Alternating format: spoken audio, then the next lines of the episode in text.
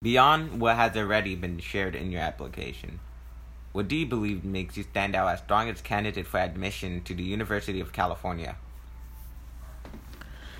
If I was admitted, I would be very happy. I think anyone would be very happy.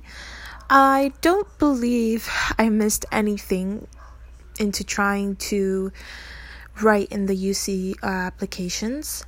I spoke with honesty. I told them the truth. I answered the question thoroughly. And I actually would be very proud of myself if I actually got in. Even though my school record or GPA record is not that good, I'm not saying like I was suspended from school or anything. I mean, like, my GPA is just not that good. It's not in the high range that they would expect it to be, but at least I tried. And knowing that I tried, meaning knowing I didn't give up and just go to Cal States right away, I felt better about myself trying. And people say that I'm a good person because I love to help, and people always state that I am very positive and I like being around people because it just makes brings happiness around.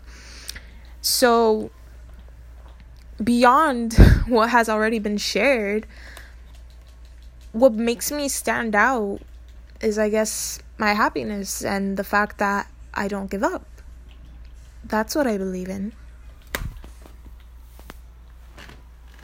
Are you proud of the person who you are today? The person that I am today?